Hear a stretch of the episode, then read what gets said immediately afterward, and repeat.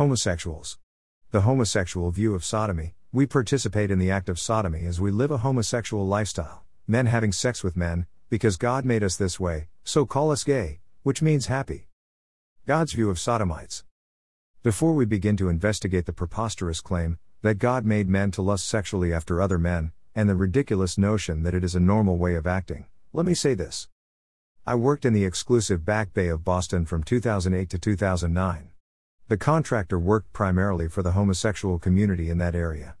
Amazing properties and amazing people. Most of the time I was by myself as a finisher.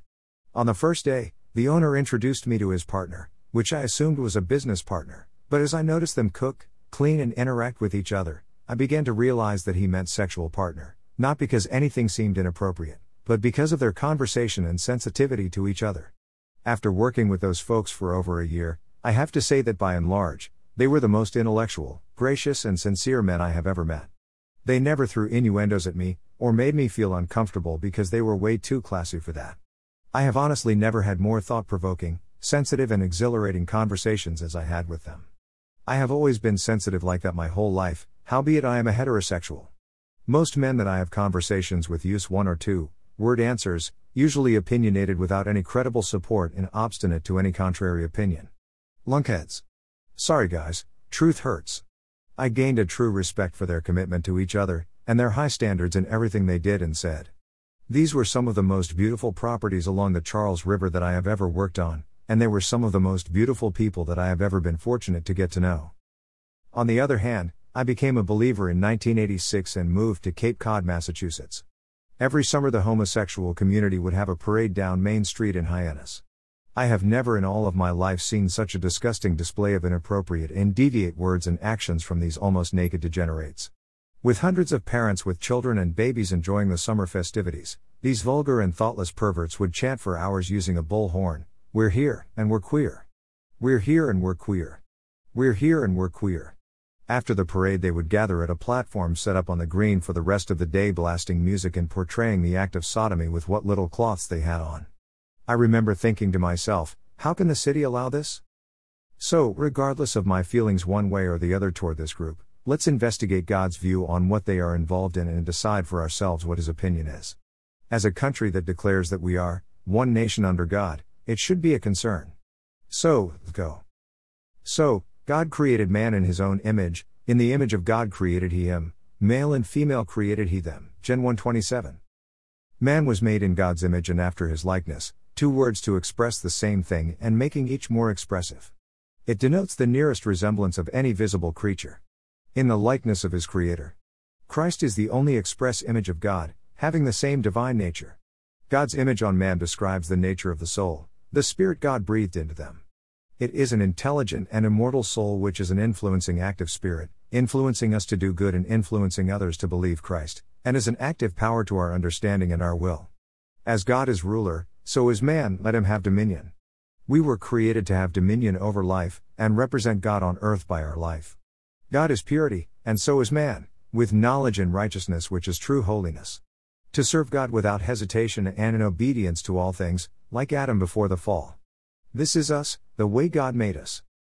And the Lord God said, It is not good that man should be alone. I will make him an helpmeet for him. Gen 118. God made he a woman, and brought her unto the man. Gen 122. God made Adam, then God created a woman to care for him, and brought her to him. This was God's design at creation, and became the law of nature. Adam was created out of the earth, and Eve was created out of Adam. It is God's nature to propagate the human race to continue, be fruitful and multiply, as to replenish the earth. This natural nature of God was also seen throughout all of creation animals, fish, and birds. God's real problem with Adam is that he listened to his woman instead of God. God was furious with Adam's disobedience in eating the apple. He hearkened unto the woman instead of hearkening to God, and obeying him. But she was created perfectly, if I may add, to satisfy his sexual desires among others. Thank you, God, for creating such a perfect companion. Through the lusts of their own hearts, to dishonor their own bodies between themselves, who changed the truth of God into a lie, and worshiped the creature more than the Creator. For this cause God gave them up to their vile affections, for even their women did change the natural use into that which is against nature, and likewise also the men, leaving the natural use of the woman, burned in their lust one toward another, Men with men, working that which is unseemly, a reprobate mind, to do that which is not convenient. Knowing the judgment of God, that they that commit such things are worthy of death, not only do them, but have pleasure in them. Room 1 24 to 28 and 32. The Apostle Paul declares, that because of the lust of their own hearts, that men burned in lust one to another. These are called unnatural lusts. God calls it a natural lust to be tempted by our flesh for the opposite sex, but calls it unnatural to lust after the same sex. The picture we get here is that as we continue to lust after ungodly temptation, we are given over to it. By embracing the evil, it ends up becoming who we are, and is actually a type of judgment and bondage that we can't get out of. People begin to come under strong delusion which sets Satan loose on them. This becomes a desperate condition with fatal symptoms which follows with disease and the like. The fault is to be laid at their own feet, for at the lust of their own hearts they did pursue. They wanted it, and they got it. The particular instances here of their unclean and vile affections are their unnatural lusts. This is what the pagan nations were involved in, showing what wickedness there is in the nature of man. How abominable and wicked is man! It is a reprobate mind that involves with these abominations, a wilfulness in the grossest sins, here called a reprobate mind, isodokimo noun, a mind void of all sense and judgment to discern things so they can't distinguish right from wrong. The reprobate mind is a blind, scared conscience, past feeling to do things which are not convenient. This phrase is expressive of the grossest enormities, things that are not agreeable to men, but contradict the law of nature. But every man is tempted when he is drawn away of his own lust, and enticed. Then when lust hath conceived, it brings forth sin, and sin, when it is finished, bringeth forth death. John 1 14 and 15. This is how it begins, not only with homosexuality, but any sinful practice.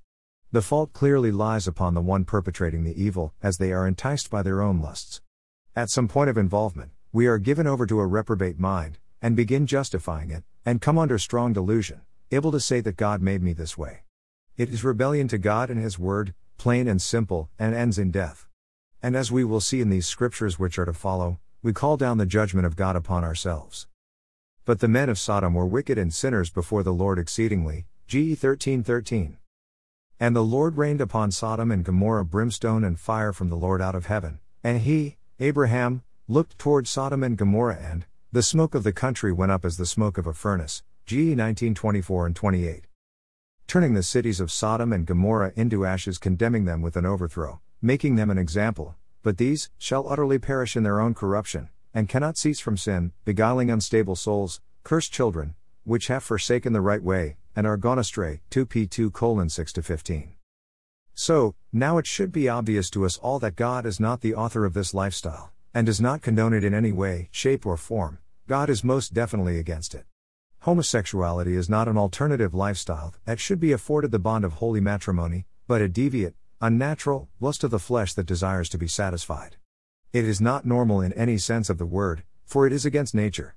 When the activists declare, we're here and we're queer, we're here and we're queer, we're here and we're queer, they are giving a true description of their act of sodomy. It is queer, strange, weird, not normal. They choose to refer to themselves now as gay, which means happy. How can an adjective like gay be used to as a noun replacing sodomites?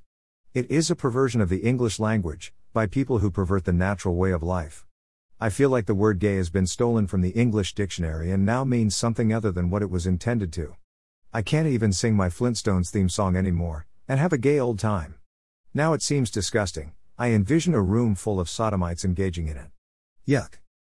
The way to become free of this bondage is the same as any that involve themselves in ungodly acts to repent and turn from committing them.